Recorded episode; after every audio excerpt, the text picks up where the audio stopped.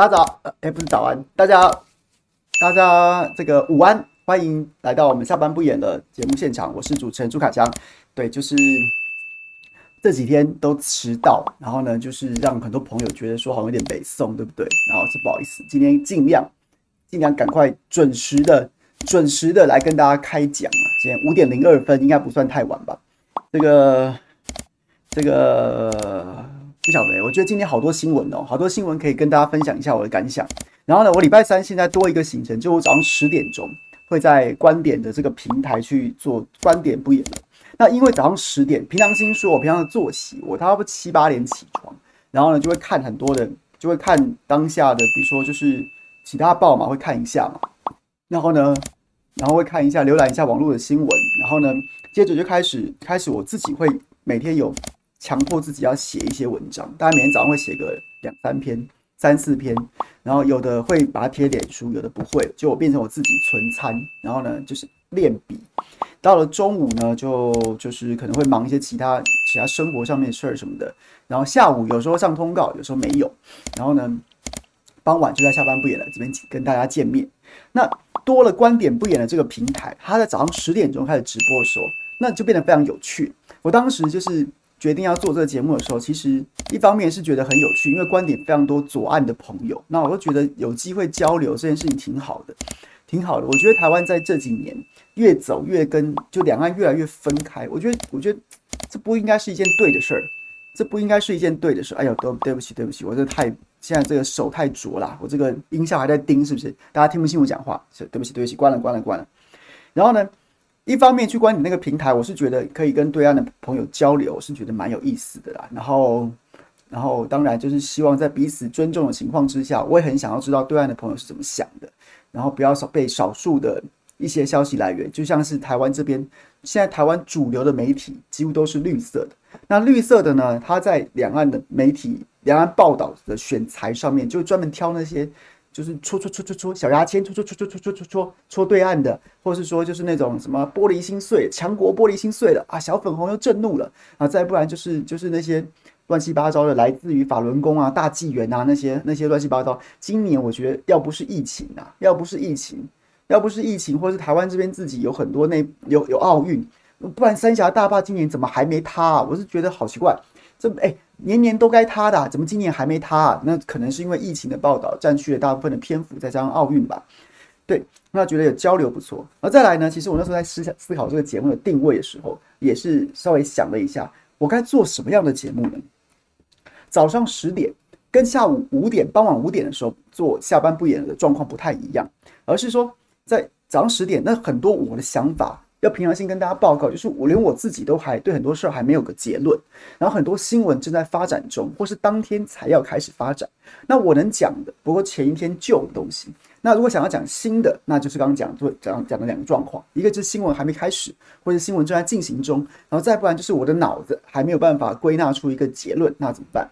但我觉得做了第四个礼拜，我觉得还蛮有意思的，就是就是欢迎大家一起陪我思考。或是如果大家不嫌弃的话，然后那时候很多观点是还不成熟的，我只会我我只有办法跟大家分享说我怎么看这件事儿，然后呢，我会怎么想这件事儿，那它有可能有很有可能是不对的，很有可能是错的，就是也许后面的发展跟我当时的说法是不一样的，但是但是如果大家不嫌弃的话，也欢迎早上十点陪我一起来啊，我个人是做的还蛮有意思的，因为就是。好像有一种平常自己在家自己做，自己跟自己对话，自己跟自己做功课，然后上网去看朋友讨论。那在聊天室里面跟跟朋友朋友当场做脑力激荡这件事情是蛮有趣的。所以对，礼拜三就是有一些这样子的感想啊，跟大家报告。好，然后哎哎，是不是开？是不是要等大家跳出去啊？开始四分钟了，你们是不是约莫应该要被赶出聊天室，然后再慢慢爬回来？是不是？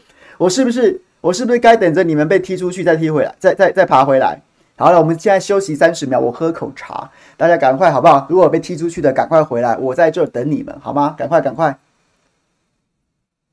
哎，淑慧林淑慧淑慧吧，淑慧令。哎，我今天我今头发是我是抓的耶，你居然说我头发乱乱的，这不会这没有怎么样？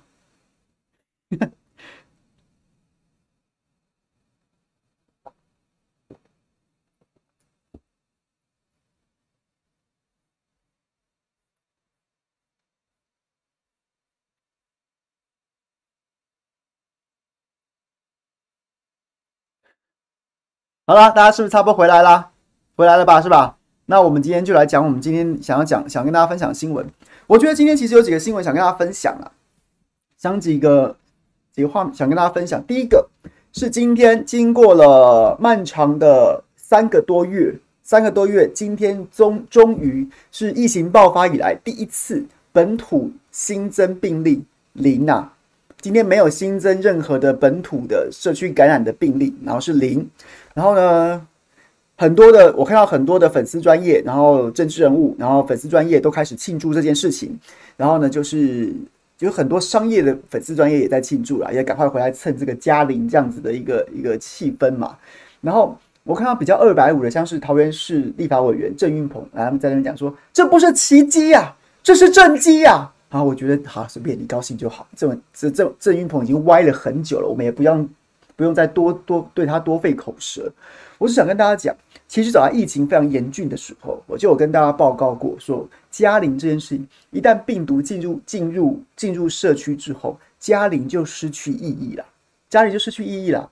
你很有可能在疫情趋缓到一定程度的时候，会有可能出现零。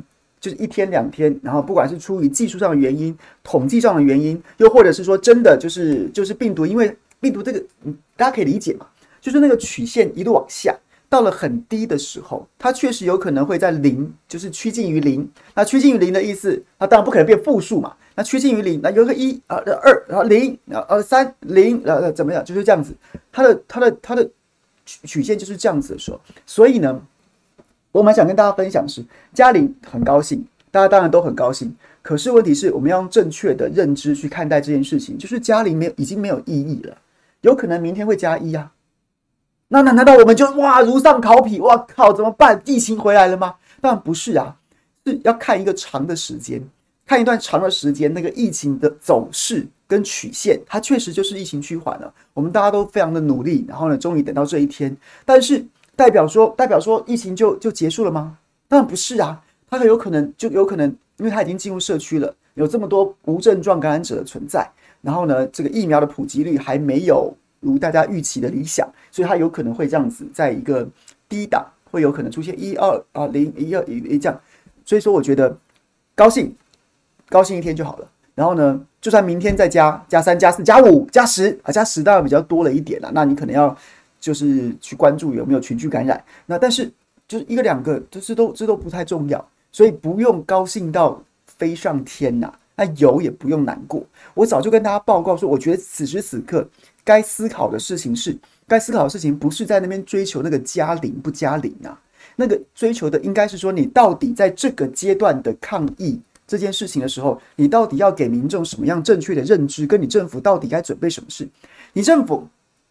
存心追求加零，那你可能要做的事情就是就是斩断，当然本来就该做了，可是就是你的目标如果是加零的话，那你就应该针对加零去做很多不同的资源准备啊，然后呢，这个战略的准备啊，然后呢，或是说一些措施针对加零，又或者是早先跟大家报告过高报报告过很多，像其他的欧美国家啊，在亚洲像新加坡啊，人家对于。对于这个数字确诊数的的数字是不追求的，也不也不在，也没有那么在意的，也没有那么在意的。所以呢，就有就有啊，有就有啊。那死亡不要不要死亡的这个死亡数、重症数，我们试图把它压下来。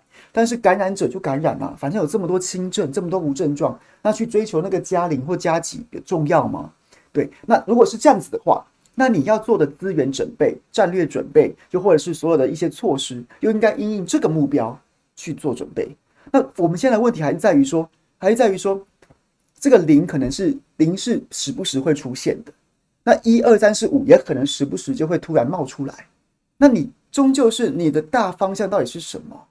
你你如果到最后你确定就是清零很难了，我们也做不到清零，那你就告诉民众说，我们就是这个数字不用不用那么在意了。我们我们能够做到的是什么？做到的是当一个人感染的时候，我们迅速针对他周围，然后进行大规模的清零，就是这个人的周边或这个社区、这个办公室的周边进行大规模清零，然后不会让它再扩散出去到第二层、第三层，这是我们要做的事情。那请大家不用对这个数字过于执着。那或者是你真的要追求清零，你要回到五月五月十七号升三级警戒之前那样子的一个社会气氛的话，那你也告诉大家，你就是要干，你就是要这样干，你就是要这样干。那你告诉大家，大家有心理准备。对，我觉得这才是重要的，这才是政府该做的。政府不应该就是我们整个政府好像小编化了，该该做的那些困难的事情，动脑筋去思考的，思考的就是这些政策、这些战略。然后呢，该怎么做？然后呢，甚至在这个过程当中，也许你定的政策跟战略，你觉得短空长多，那你可能会被骂一阵子，很多民众不接受。那你要做的是社会沟通，然后你要忍住那一段时间的攻击，然后最后希望我们国家社会走到那个好的结果。然后你还要教育民众，或是或是或是怎么样，有很多事情要做，这些很复杂的，他可能没有办法当日，或是说秒发秒发一篇文章就见效的，这些事没人没人做啊。大家都只想只只想做那个按出按贴文的那个小编呐、啊，哇！一按出去之后，马上就有好多人按赞哦。我们政府小编化这件事情是悲哀的啊。今天又开始庆祝加零了，那明天加一嘞，要怎么办？又要又要把脸书换成黑白的吗？如丧考妣吗？当然不用啊。可是问题是你到底要干嘛？我觉得这件事情是要做，政府不做，我们自己好不好？今天在聊天室里面，我们跟大家有缘相聚，有缘相聚。我一直想跟大家沟通这样的概念，然后我一直都在讲，那所以我觉得我们应该用试着用比较比较合理啦、合逻辑的方式来看待这个加零，高兴一天就好。还有防防疫是一个，就是一种日常吧，我觉得只能这样说。OK，这样讲大家可以可以可以理解吗？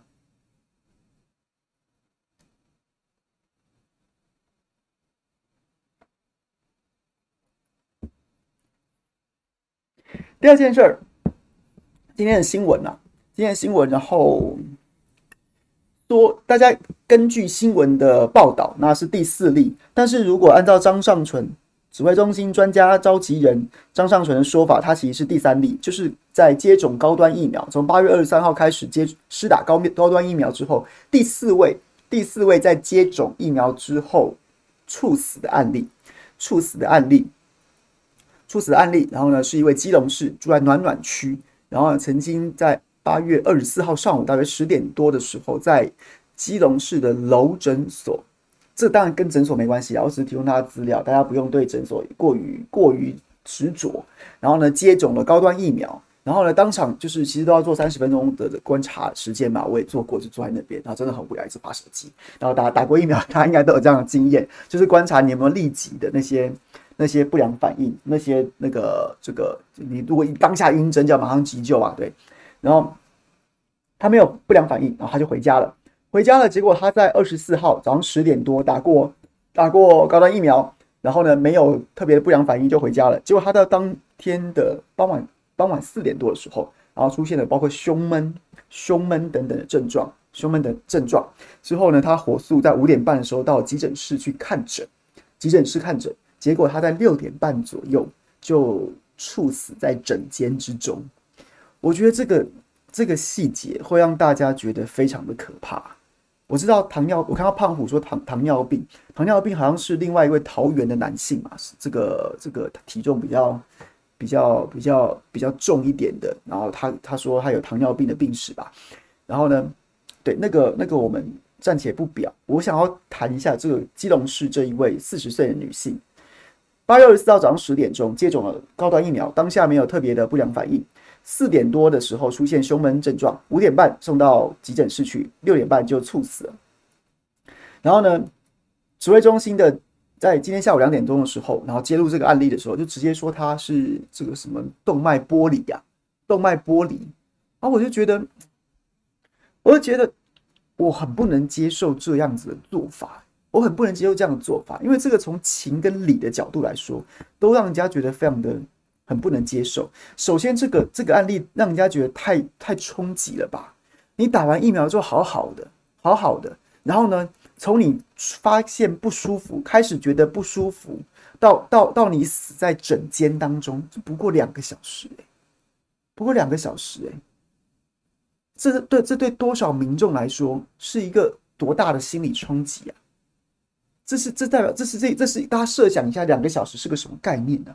你今天早上陪你的父母，或是父母陪父母，或是朋友、同学，跟着你的朋友、同学，然后呢，亲人去打高端疫苗，哎，没事吧？哎，吃吃个午餐，然后呢，陪着你一下午，没事吧？哎，那我出去出去干个什么事儿吧？或是说，哎，那我那我回去了，或是说晚晚上跟同学有约，我出去吃饭了。他如果慢一点，他连你最后一面都见不到。他如果稍微耽搁了，不管是资讯晚了一点接到电话，又或者是说他跑去远一点的地方，他连你最后一面都见不到。两个小时，哎，两个小时，哎，这是一个对民心、对对于民众情绪上面一个多大的冲击，多大的冲击。然后你们，然后你们就是用这种轻描淡写，啊，动脉剥离呀，心脏病嘛，心脏病啊，这动脉剥离嘛，就这样子啊。那请问一下，请问一下，明天还要打高端的人心里怎么想啊？简单跟大家报告一个数据，今天今天只为这个疾管署照例统计的统计的国内疫苗施打数的施打数的这个统计啊，高端疫苗第一天打了十六点七万人。十六点七万人，大家猜一猜，昨天呢、昨天打多少人呢、昨天打多少人？第一天十六点七万人，大家昨天打了多少人？各位不能偷 Google 哦，好不好？回答我，有没有有没有人知道的？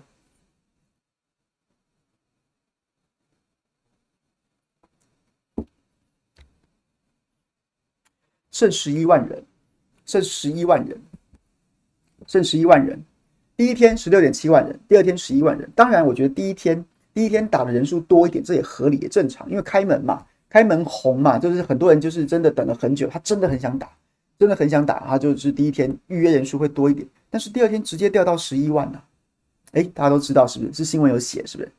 过分，都被你们都都还在那边还在那边自以为大家都不知道，还是好好好，十一万啊。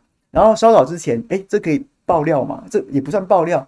就是许婷啊，我们的另外一位主持人许婷，这牛爸牛爸就是牛许婷的的父亲，然后就是我们有时候也会交流一些时事的看法。他说他今天去田野调查，说他的朋友诊所今天今天等是高端疫苗开始施打第第三天了，然后呢说原本预约了四十个人，已经比前几天少了，就是没有这么踊跃了，结果十二个人没来啊，十二个人没来，就是预约数已经比前两天要少，因为第一天最多嘛，这合理啦。然后呢，就是每天都会比就就就少。然后呢，今天预约数已经少了。然后呢，有只来有十二个人 no show 啊，预约四十个，十二个 no show 啊。然后我经常看到一个新闻，像是是台中市长卢秀燕吧，卢秀燕吧。然后呢，他就讲说，哎呦，我看到那个小编文啊，就是新闻媒体的小编，还蛮还蛮还蛮 还蛮还蛮该怎么说呢？对，就讲说。台湾疫苗终于过剩了，什么？因为高端疫苗分配给台中市的量啊，有两有两万剂，没有人预约啊，没有人要打，没有人要打。好，无论如何，总之就是，我觉得你回到回来刚刚讲，你知道这个基隆这位这位四十岁女性的状况，说你难道不觉得很恐怖吗？然后作为政府，你居然如此轻描淡写的，那你觉得民众心里该怎么想？明天要打的人是怎么想？是不是全家都都在都在家里面 stand by 啊？因为不知道你会不会两个小时之内突然出现不出现急症，然后你就走了。这是第一个，在情绪上面，在情绪上面，我觉得还蛮还蛮对，很难接受啊。然后第二个是从道理的角度来说，从道理的角度来说，我不知道，我不是医学专业，可是我觉得一个很很很重要的一个，或是一个常人都会有这样的逻辑吧。就是你过你你这几天，你这几天一直在讲这个，讲说什么啊？第一第一例说他接种哦，就是陆之俊先生，你说他什么什么心肌梗塞，然后呢，他有心肌梗塞的这个高风险，然后呢，再来你说这个新北市这一例，然后你说他是吸吸毒者，常常就是有吸毒的习惯啊，然后常常送医啊，什么什么什么的，然后呢，暖暖这一名四十岁女性，你说她是动脉剥离，你动脉剥离，然后呢，又说这个。这个桃园这位这个体型比较庞大一点，这位这位男士，然后他是这个糖尿病史。我觉得，我觉得这些这些事情可以用来可以，这已经不是能不能说服民众的事情，而是你怎么会用这种说法就觉得可以交代？因为如果照你所说的，如果照你所说的这些都是事实的话，请问一下，这位这位相对比较肥胖一点的男士，他是第一天染上染上糖尿病吗？他是昨天开突然发突然罹患糖尿病，然后呢，吸毒的这位这个有毒瘾的这位四十这四十多岁这位新北市的男士，然后他是他是昨天开始吸毒的吗？然后呢，陆之俊先生他的他的心肌梗塞风险是是礼拜一突然突然发生的吗？不是吧？你这我我觉得这在逻辑上都没办法说服别人嘛。他本来那如果他本来就有这些状况，那他为什么就这么巧，在接种高端疫苗的不到二几乎都不到二十四小时，就发生这样的状况？然后呢，今天这位四十岁的暖暖高雄台，对不起，基隆暖暖的这位女性的问题是在于说，你告诉我她是她她是因为什么动脉剥离死亡的？我现在没有在不不是答你这跟答非所问嘛？我现在问题是说他怎么会这个突然接种完疫苗之后六个小时之后就突然动脉剥离嘛？各位，你懂我意思吗？这不是常识吗？你现在告诉我说，哇，他死于动脉剥离。我我现在问的事情是他他为什么会突然动脉剥离呀？难道打高端疫苗会动脉剥离吗？那不然你就直截了当讲，没有，他就是刚好这么巧，他刚好就这么巧，就是那个我常跟大家举的那个简单逻辑谬误的，就是。就是你去上逻辑课啊，第一课可能就会教到这个，说很多很多我们日常生活中的认知是逻辑谬误。比如说，比如说公鸡啼了之后，太阳升起，难道是因为太阳？那这两个是有先时间上的先后顺序，但是没有因果关系啊，所以大家不能被误导。然后很多事情是先发生后发生，就觉得这两件事情有因果关系，其实不然呐、对，所以现在状况是，那难不成张尚存？那你就明白告诉大家。你就告诉大家说，你的意思就是，你的意思就是高端疫苗接种十点钟接种，四点钟开始动脉剥离，那就刚好是这么巧，两者没有因果关系，就像公鸡之于太阳升起一样，是吗？你是这意思吗？你也不敢讲，你也不敢讲，那你带这个风向要干嘛嘞？你带这个风向干嘛嘞？那同样糖尿病也是啊，心肌梗塞也是啊，吸毒也是啊，因为他吸毒，所以他死掉了。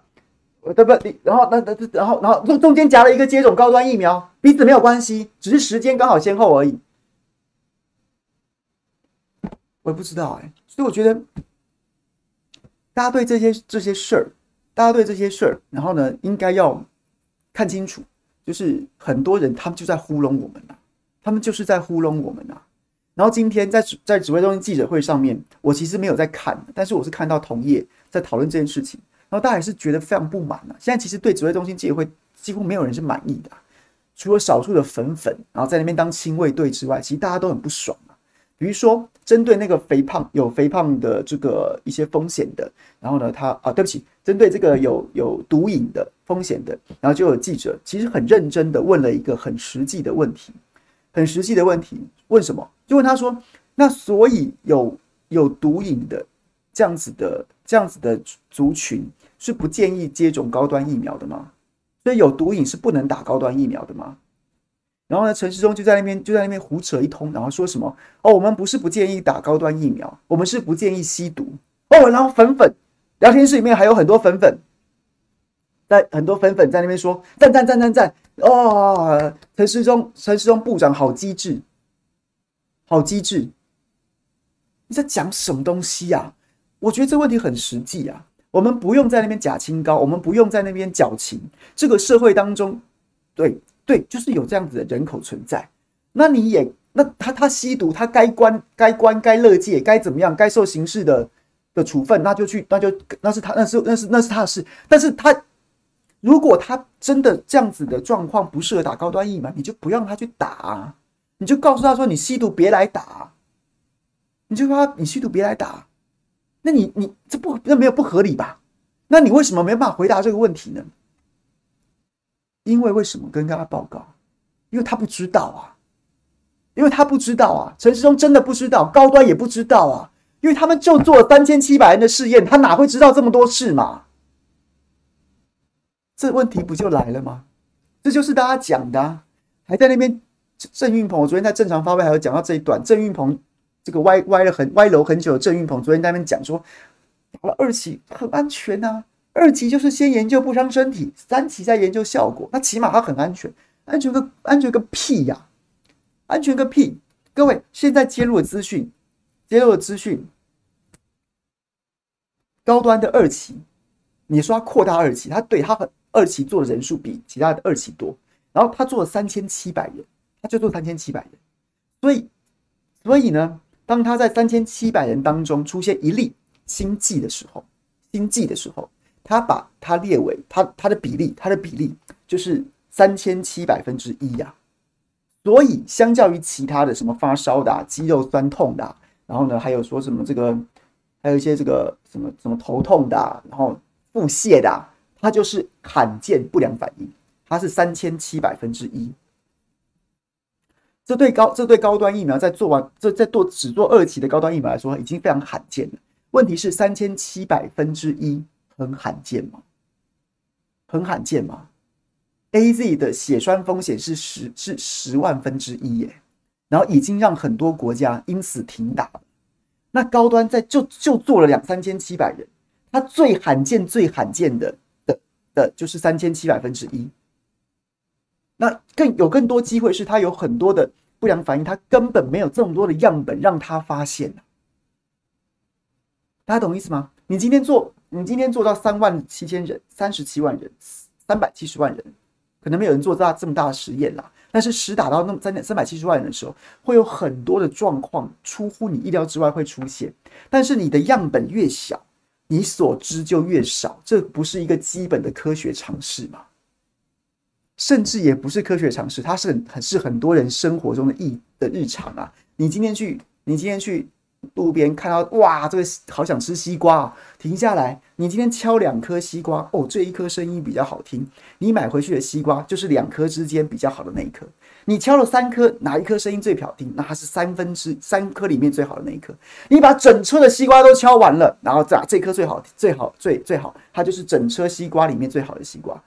但是它未必是整块田里面最好的西瓜，它未必是这个农夫养种的西种的西瓜里面最好的一颗。你你你能够接触到的越少，你能你能够你能够所知的就越少。哎，这比喻是不是有点怪怪的？但是大家能不能理解理解我讲的意思？你就只有三千七百人样本，你能知道多少？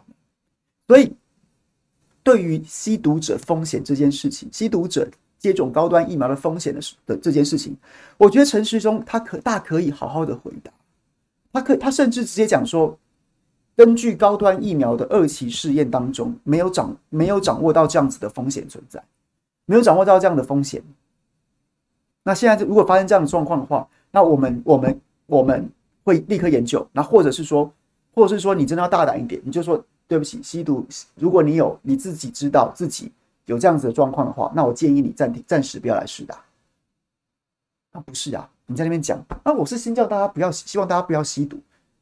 那那请问一下，请问一下，那桃园市这位男士，他是一百三十公斤吧？然后呢，有糖尿病病史。那你要叫他不要，你就要叫他叫大家先减完肥再来打高端疫苗吗？你不回答问题，那同样的问题我我套在他身上。那请问有糖尿病病史的？请问有肥胖风险的？能不能打？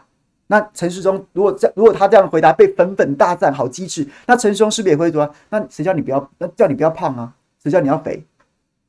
我是觉得，我是觉得啊，不要侮辱高端疫苗。我是觉得你们不要胖啊，是这样子吗？逻辑如果通的话，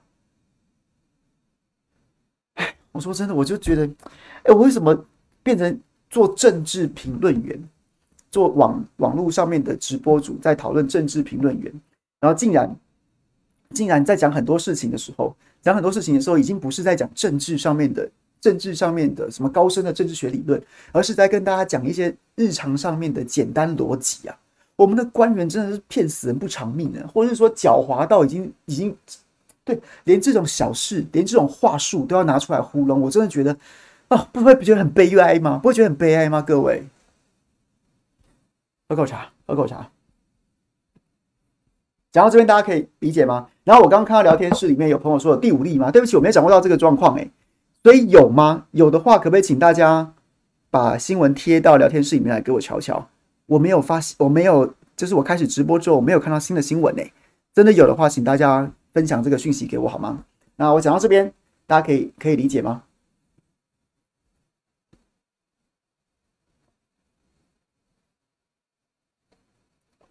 所以，OK，大家可以理解吗？就是我觉得高陈时中今天这段谎，他根本就在就是在在玩文字游戏啊，然后他没有回答问题啊。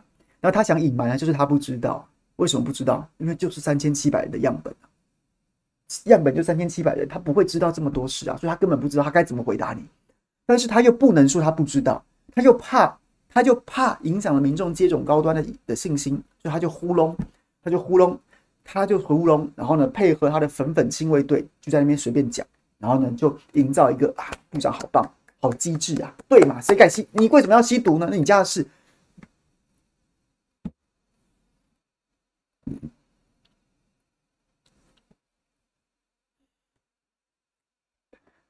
哦，第五例是 AZ 是吗？不过现在跟大家报告，就是这个讯息我没有掌握。那聊天室里面如果有朋友有讯息的话，就欢迎欢迎大家贴上来。但是我我没有掌握到这个讯息，或是我们的小编有看到的话，也欢迎你来帮我们补充。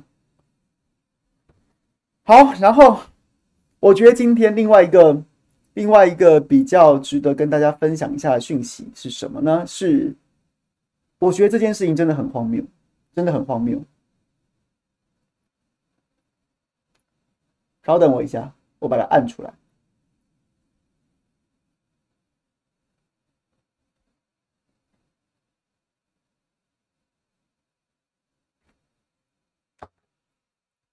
这个新闻，这个新闻有点小，是不是？来，我放大一点。简单来讲，今天早上刚好在观点不演，为什么前面对观点不演的有感而发？就是我觉得早上跟大家一起读报还蛮有意思的，我觉得蛮有趣的。然后就读到了今天联合报头版报道是什么？报道是 BNT 疫苗有望在八月底九月初就来台。他那篇新闻里面讲了好几个资讯，我都觉得还蛮有蛮蛮值得跟大家分享的。也就是呢，我们原本这我们原本慈济永龄基金会还有台积电去跟 BNT。谈下这一千五百万剂的这个 BNT 疫苗，然后呢，当然德国直送，原厂制造，德国直送。但是呢，就是因为我们的毛很多啊，中华民国中华民国台湾政府啊，就是这是蔡英文执政，民进党执政之下，中华民国台湾政府毛很多啊。然后呢，就是不能用复必泰啊，不能 Comirnaty，也不能出现 Comirnaty 之类这样的字眼。然后呢，所以呢，就搞了半天，搞了半天，就是啊，这个标要改啊，要为要为台湾使用的这个 B M T 疫苗客制化标签呐、啊。然后说又要加钱，又要拖时间。所以呢，在这样子折冲之下，改标刻制化标签。然后呢，就是原本出货的时间大概是九月多，九月底吧，九月底。然后呢，原本是这样子，但是呢，为什么郭董前阵子飞风尘仆仆的？风尘仆仆的飞到欧洲去，是因为郭董啊，他这个毕竟人家是商业巨货，所以他掌握到消息啊，说 BMT 药厂有一批现货啊，这样欧洲很多各国啊或企业啊都跑去抢那批现货了。于是郭董收到风，收到风，然后呢就飞到飞到这个欧洲，从捷克入境，然后也去抢货，抢货，哎，结果颇有斩获哦，收抢到了哦，据说据联合报。报道是不是抢到了一百五十万到两百万剂啊？现货，现货可以来，不就是不等那个克制化了，不等那个克制化的那个的那个标签了，有现货那可以来，在八月底有机会，八月底九月初的时候有机会来，就早于原本那个改标的那个毛的、啊，那个那个改个改个标毛的那个那个九月底了。然后呢，今天联合报就报道就是这个。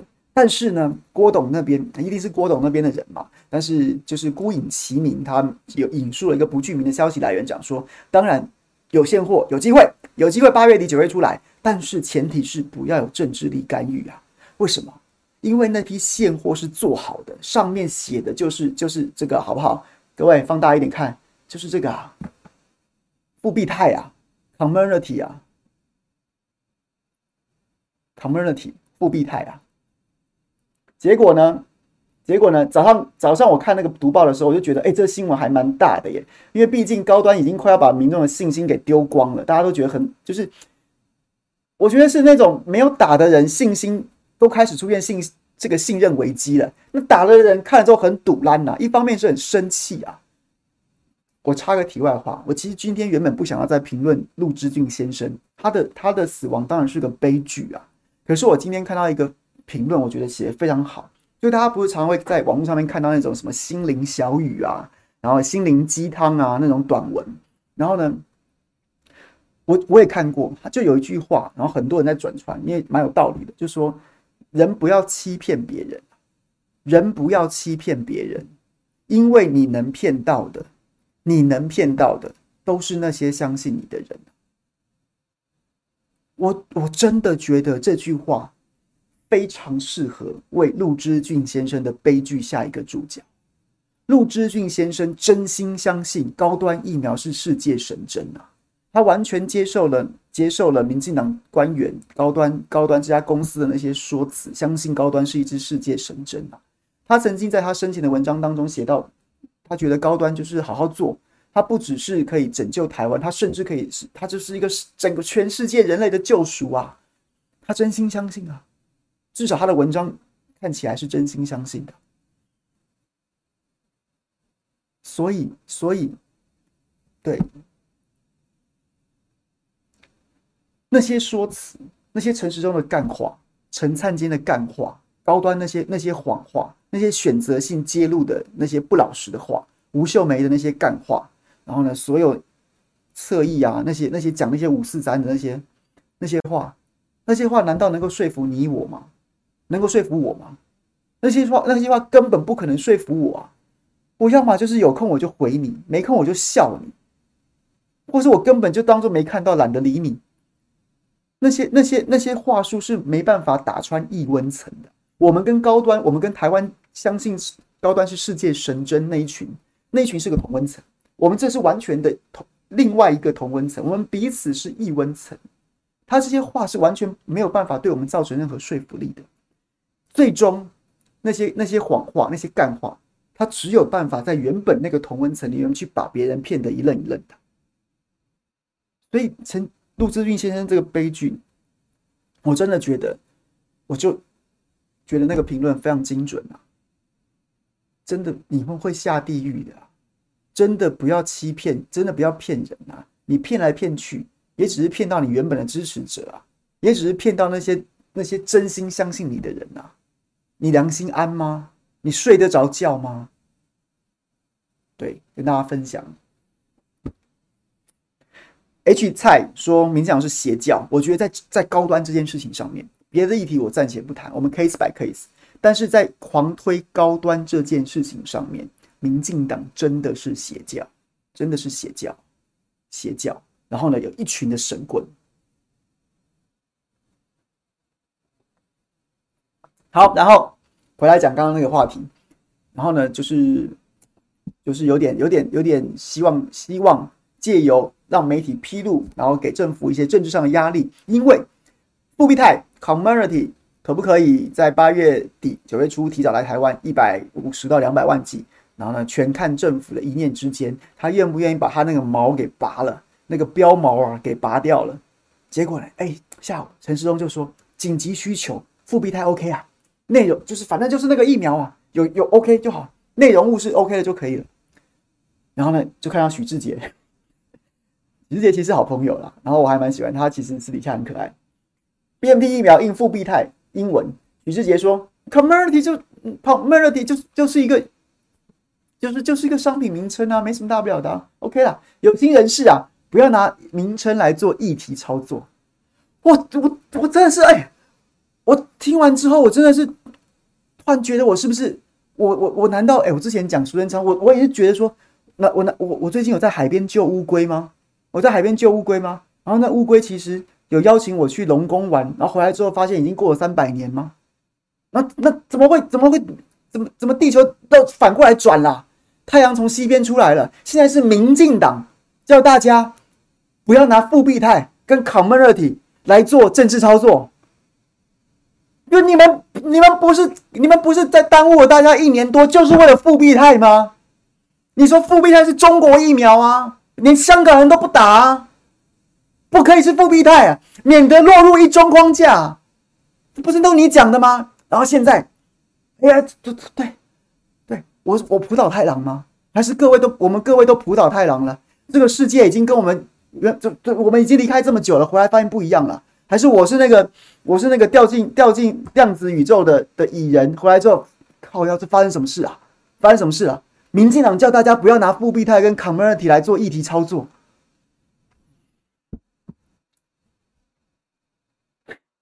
各位，你们理 你们理解吗？你们能够理解我今天我我是我是觉得好笑，因为毕竟如果有疫苗要来，我们都是保持高度欢迎，特别是获得国际认证跟有科学实证的实证的实证的有效疫苗来。然后呢，这个哎，现在怎样？民进党叫我们不要议题操作，那你那你过去过去一年是在干嘛？啊，林权也今天也突然冒出来了，说哎那个。BMP 疫苗，大家去问他啦，不是林权自己跳出来啦，是应该刚好刚好是有个有个有个场合，他公开露面，然后大家就说说，哎、那个这个 BNT 疫苗获得美国 FDA 的这个样子的完整的药证啊，那其实这样子的状况其实是可以可以在台湾申请的、然后呢，有紧急需求的，一百二十天之内就必须要给证，然后呢，没有紧急需求的，两百四十天之内也必须要审核完毕。那通常美国 FDA 给了，我们这边也不会刁难。然后呢，对，就是。然后呢，就人家去问林权，林权就说啊，这未来是谁知道之类的。我就觉得精细何细啊？那那你他差的，你们民进党在搞我们搞了一年，你在你是有毛病是不是啊？我们搞不好早点来，我们三千万剂进来，我们全全台湾扣掉那些扣掉小朋友，就是他基本上不建议施打的小朋友，或是已经非常年长的，他也不适合再冒这个打疫苗风险的的年长者，就或者是在在在。可以施打人群当中，他就真的不想打疫苗的人，我们搞不好一千五百万剂打下去，我们的覆盖率已经到已经超过六成了，已经将近七成了，就大家已经差不多了。然后我们现在在张罗的是第三季的加强剂了。那如果去年就搞定这件事情，我们现在在干嘛？我们现在在干嘛？你这个你你说这个邪教是不是真的误了国啊？这个邪教是不是真的耽耽误了全民全国全民一年的时间呢、啊？到现在还跟我讲说，去年防疫防那么好，让你都对不对？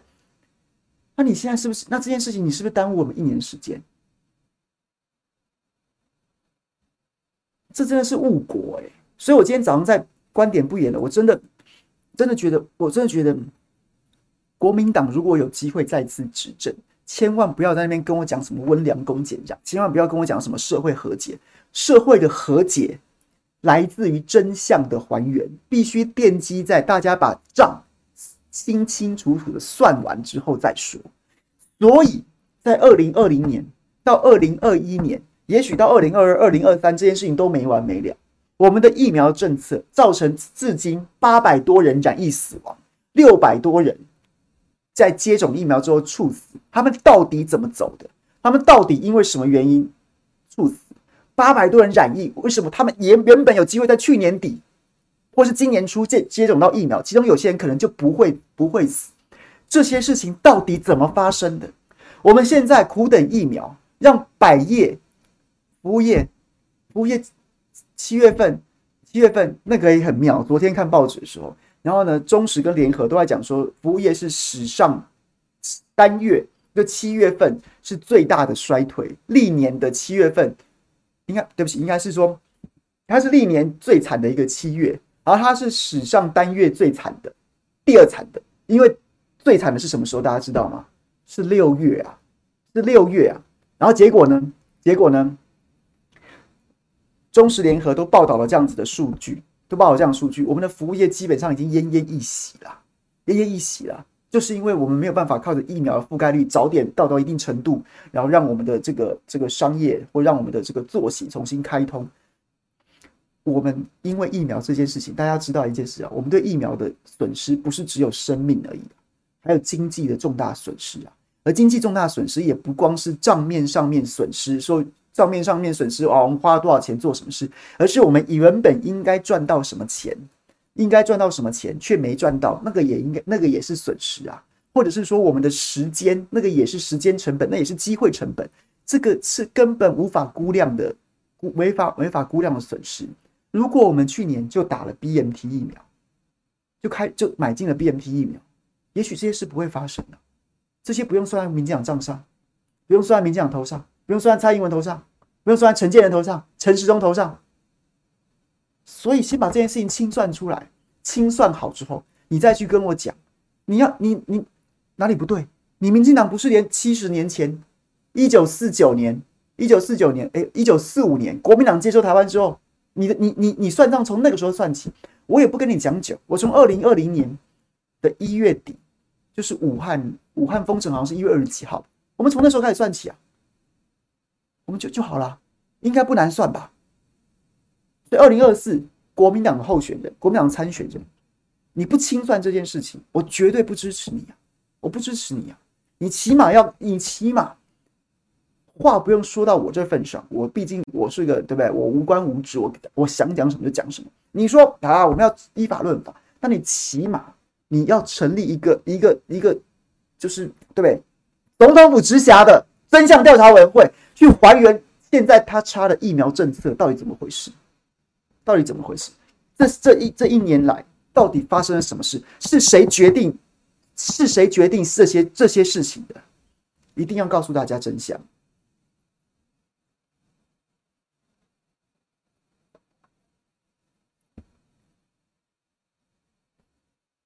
讲完了，有没有要聊天的？今天讲到这儿好了。原本我今天跟大家分享的，我就是我跟。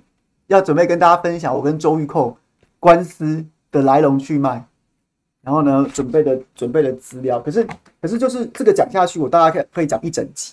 那今天有这么多新发生的事情，然后跟大家分享。那剩下差不多十分钟、十二分钟的时间，那讲这个讲不完，讲一半预吃下回分解。然后呢，大家又会觉得说，会不会觉得应该会觉得说吃不下饭，觉得我在吊大家胃口。那所以我们今天就不讲，我们明天再来讲，如何？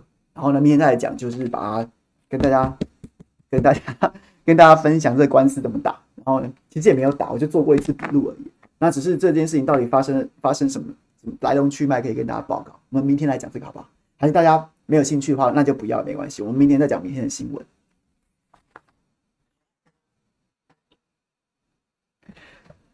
好，那好了，大家如果有兴趣的话，我们就明天再来听。那今天还剩十二分钟，有多的时间，来，我们来聊天，快点。大家来，在 Clubhouse 里面有没有人听了之后有有感想的？赶快来跟我们分享一下，快点！我现在把我的中共同路喇叭、中共同路喇叭打开了，大家有没有要举手的？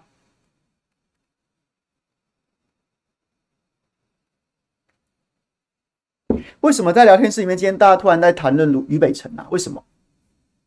为什么？于将军又怎么了吗？我前几天。早上起床的时候就看到赖，我其实我觉得赖赖推播的新闻，他有没有我不晓得，我我我我没有任何的内幕，因为我我也不熟，我没特别关注，我不知道哎，赖推不是赖那个打开那个联络人清单，它上面不是都会有推播一则新闻吗？那则那个推播的新闻，它有没有克制化？它有没有因为就是你过去你常点什么新闻，或是因为关键字对你投放特定的新闻？为什么每次投放给我的新闻，我都觉得非常的绿啊？道理来说，他如果有克制化的话，那他不应该投放给我这么绿的新闻啊。那如果没有的话，那那赖的编辑显然他的台湾意识、台湾价值是充值充的满满满嘞，充值充的非常满。大家有没有注意到这件事情？就是赖的赖的那个联络人清单上面，时不时会推播新闻，然后那种就是对绿营有利的新闻跟对蓝营有利的新闻，我觉得大概八比二，哎，八比二到九比一差不多。大家有注意到这件事情吗？花钱就会推波，是不是？好像有，好像有，我好像有类似听过这样的说法。只是选举的时候，我知道他有在卖这个。那现在还有在卖吗？现在还有这种这样子的专案吗？好，那重点是，重点是为什么讲到于将军？是因为有一天他有一天，我不知道大家有没有看到，就前几天，然后呢，就是在那时候还在战一九四九年的国民党的时候，然后呢，他就他就一直在，他就是就是。他可能在这轮节目上就讲了嘛，说现在的阿富汗不能跟台湾比，现在的阿富汗要跟一九四九年的的的这个国民党比，兵败如山倒，然后呢，什么什么什么什么的，什么什么什么的，然后就比，然后就推波这个新闻，大家有看到吗？大家有看到吗？然后我看了之后，我是心里面当然很感慨啊，过去也曾经是非常我非常敬重的朋友，然后我之前跟大家说过，说我对他的看法其实就是反共。没有关系，反共很 OK，但不能反制。然后呢，你不能因为为了迎合绿营的节目的水准，然后讲一些反制的言论，然后当被质疑的时候，再拿反共来当遮羞布啊！我在在我的眼中，我觉得你现在的状况是这样。然后我就在他脸书上面留言，然后后来就下面就有很多他现在新粉丝来骂我。然后我看到他这这样的论述的时候，其实我也是就就笑了。我觉得确实啊。我自己也觉得是啊。二零二一的阿富汗真的比较像一九四九年的国民党啊，真的很像一九四九年的国民党啊。然后呢，为什么？因为国民党一直都有很多一，因为一直都有很多投共的将军啊。当年是投绿共，当年是投红共，现在是投绿共啊。那大家都知道我在说谁了吧？大家都知道我在说谁了吧？这对啊，国民党就是这样啊。你们就是会出这种人呐、你们就出了这么多这样子的将军呐、投共的将军，不管那个共是红色的还是绿色的。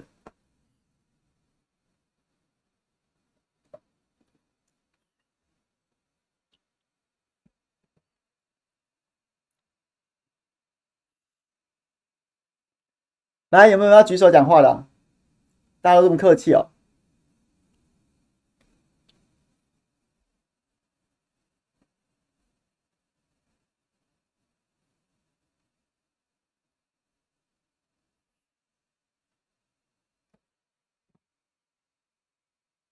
Angela，我没有黑啊，我讲的哪一句是黑？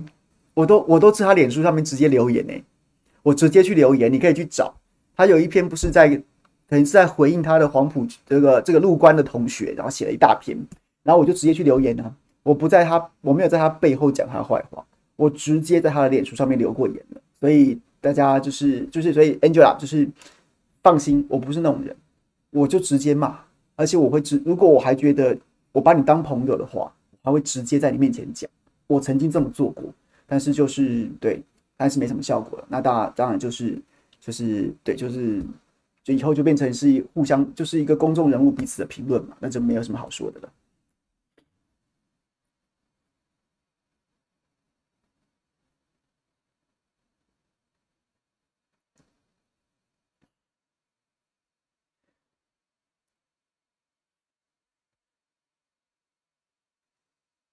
哎、今天人蛮多的，今天有九百多人正在观看。你们你们都没有问题想要跟我分享的吗？没有想要跟我分享的吗？有啊，看得到 iPad 的画面，只是我没有按出来而已啊。我看得到，看得到。然后呢，怎么样？大家很想看到看到看到 Clubhouse 里面的朋友吗？然后呢，对我有按，只是我就觉得说，后来就觉得这样子其实画面蛮干净的，也不错。那总之 Clubhouse 的朋友收听的品质不打折就好了，这样子。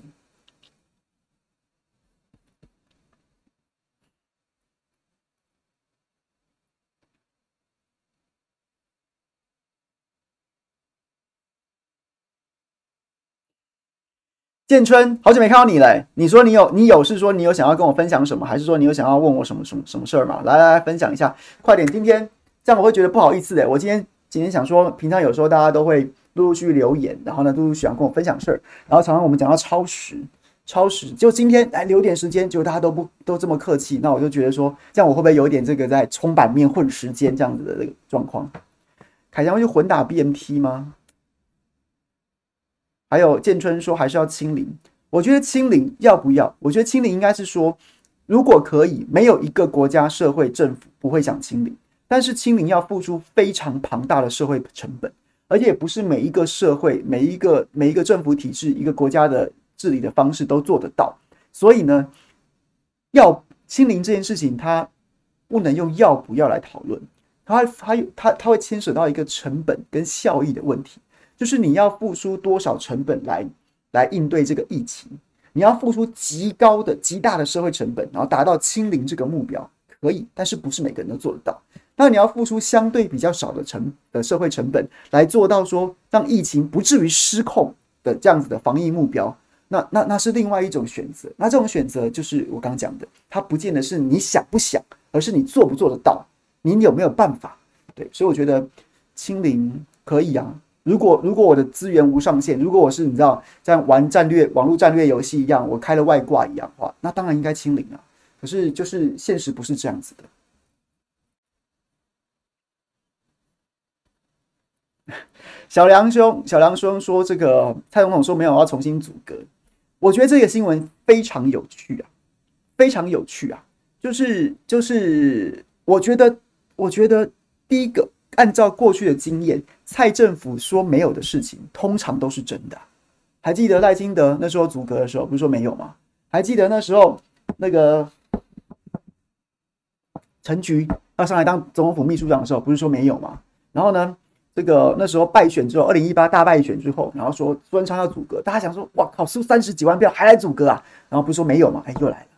所以他现在说没有这件事情，就是狼来了，狼来了。他说没有，我也不相信，我也不相信真的没有，有可能真的没有，但是我是基本上我是不信的。那我信不信也不重要，随便。然后再来，再来，就是在逻辑上，在道理上面，其实真的都说得过去，所以应该真的很两难了。我早上在在观点讲过一下，就是其实如果不是疫情爆发，大家讨论的真的是郑文灿可能早就阻隔了。郑文灿早就阻隔，为什么？因为这是一个接班梯队的新陈代谢啊！你苏贞昌做那么久要干嘛？你苏贞昌当然有自己出于自己的私心，他希望说能能培养他的女儿苏巧慧来来选新北市长。可是民进党是一个派系共治的政党，他没有办法，没有办法，就是让你一个人在那位置上待那么久。苏贞昌不动，他连带会卡到很多人。郑文灿他第二任第二任桃园市长快做完了，你要他做到他任期最后一天，请问他下一步是什么？下一步就是就是拿两手空空两串胶，然后然后来拼总统嘛？当然不是啊，比较合理的做法是什么？是让他在任期剩下几个月，剩下几一可能就是过半之后，也不需要再补选之后，就第二任任期四年过半之后，他就不需要再补选了。然后呢，政府可以直接指派一个市长去代理。那这时候郑文灿就去当行政院院长。然后呢，指派的人，指派的人。最大胆、最大胆的说法就是新竹市长林志坚呢，林志坚就直接来空降桃园市代理市长啊，代理市长，然后呢，接着顺理成章选郑文灿之后的下一任桃园市长，然后呢，新竹市空出来了，林飞凡去啊，林非凡去未必要代理市长啊，他开始经营啊，开始经营啊，就是苏贞昌，苏贞昌不只是一个苏光头，他还是一颗苏石头。他把这个把这个石头搬开了，下面排队的人才有办法继续往前走啊，往前走。那不不说这个郑文灿，这是这个太子不用讲啦。那这个林志坚，然后呢林飞凡也各有派系啊。然后还卡着一个基隆市的市长叫林佑昌，他的状况也跟郑文灿跟林志坚一样啊。他也等着入国入阁去洗一个交通部长或什么部长的。然后接接下来他进可攻退可守，进。他就下去选台北市长了，他就没，他就他就躲过那个。然你吃碗内看碗外，然后呢，就国家大国国家大用，国家重用我，过然后我去当个交通部长之后，或者我去内阁当个什么官之后，我下来选，那那那又是那又是民调我赢啊，不然怎么办呢？就是这一番说辞，这一番铺排都在意料之中。结果呢，苏贞昌卡着不走，然后内阁不改组，所有人卡死啊，所有人都卡死了啊，所有人都卡死了。那怎么办？二零二二眼看也没这么好选了，那所以苏贞昌你还要做多久？你还要做多久？这个逻辑大家可以理解吗？可以理解吗？所以这是这是这是一个一个想法，这件事情早就该早就该发生了，是疫情打乱了这一切的铺排啊！疫情打乱这一切铺排啊！所以已经耽误了，已经耽误这几个月了。那另外一种说法也完全合理啊，甚至更合理啊！就是我们的疫情，把一公投延后，公投四个公投都是直接挑战政府的执政啊，那几乎就是不信任投票啊！你觉，然后直接挑战行政院的重大政策、总统的威信、行政院长的的的的去留，那所以呢，我现在把孙昌换掉了，换郑文灿上来，请问十二月的公投谁负责啊？到时候民怨冲天，四个公投。不要说四个全过，四个全过翻天覆地，过三个过两个，那各有不同的危机处理。那时候的民怨会因为公投烧起来，烧起来堆叠到一定程度，会直接冲倒二零二二的选举。那请问一下，谁要出来挡箭呢？所以苏贞昌撑到十二月，然后顺势走人，拍谁那个赶走了？不好意思，我知道大家很生气啊，不好意思，那个讨人厌的已经赶走了，让他顺势收拾这个残局，然后让郑文灿开一个新局。这也是合理的说法，两个都合理啊，两个都合理啊，所以我没有答案。但我个人当然是希望苏贞昌赶快走，因为我已经看惯、看腻他那个什么动不动就震怒的嘴脸，我觉得够了吧？你演够了没有？对，我很讨厌他，所以希望他赶快滚蛋，赶快滚蛋。但是两个说法都没有什么，都蛮合理的。然后呢，蔡总统、民进党就是一个一向都是一向都在否认，但是往往成真。然后呢？做决定也没有完全依照理智的的这样子的决策模式，所以我我没有答案。那我觉得两个可能性都存在。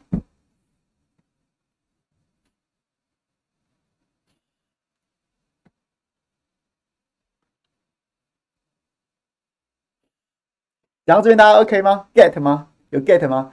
终于开始，哎，终于啊，终于开始讲讲政治了。我前面都在讲逻辑，我真的是，我真的觉得，我以为，我以为我们政治评论员不是应该，不是应该上一堂政治课吗？结果这些这些这些这些这些混账官员，害我们在那边讲简单逻辑，哦，真的是哦，哎，我也不知道该说什么好了。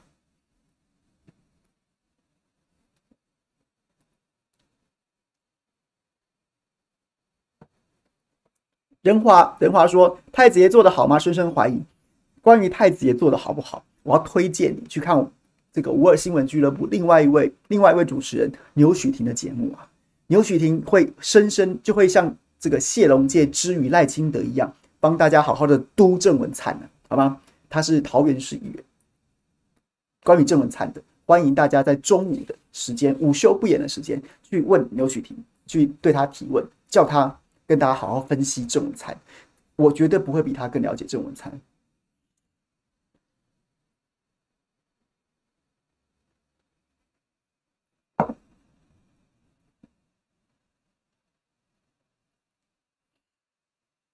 好了，今天谢谢大家了，那我们就今天就一小时准时结束，好吧？大家赶快去吃饭。然后呢，我刚刚看到 Joseph，Joseph 走了，Joseph 还在吗？Clubhouse 里面的 Joseph 跟聊天室里面的 Joseph 是是同一个人吗？是同一个人吗？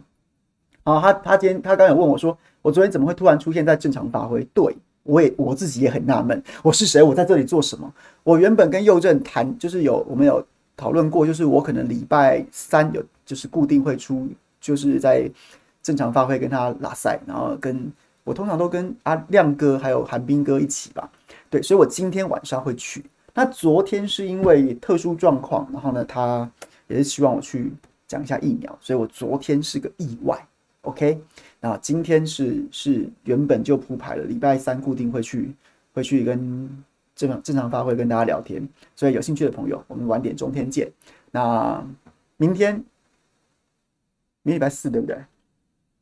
哦，明天礼拜四下班不演了，我们再会。我刚才突然想说，这么快就已经到了欢乐的礼拜五吗？又好像还没。还要再等一天，那对，今天晚上在正常发挥，明天下午在下班不演了见，拜拜。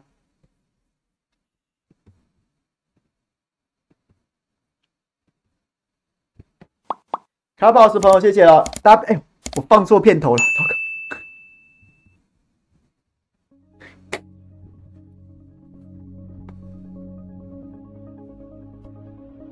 卡宝斯朋友，谢谢了，明明明天再会，拜拜。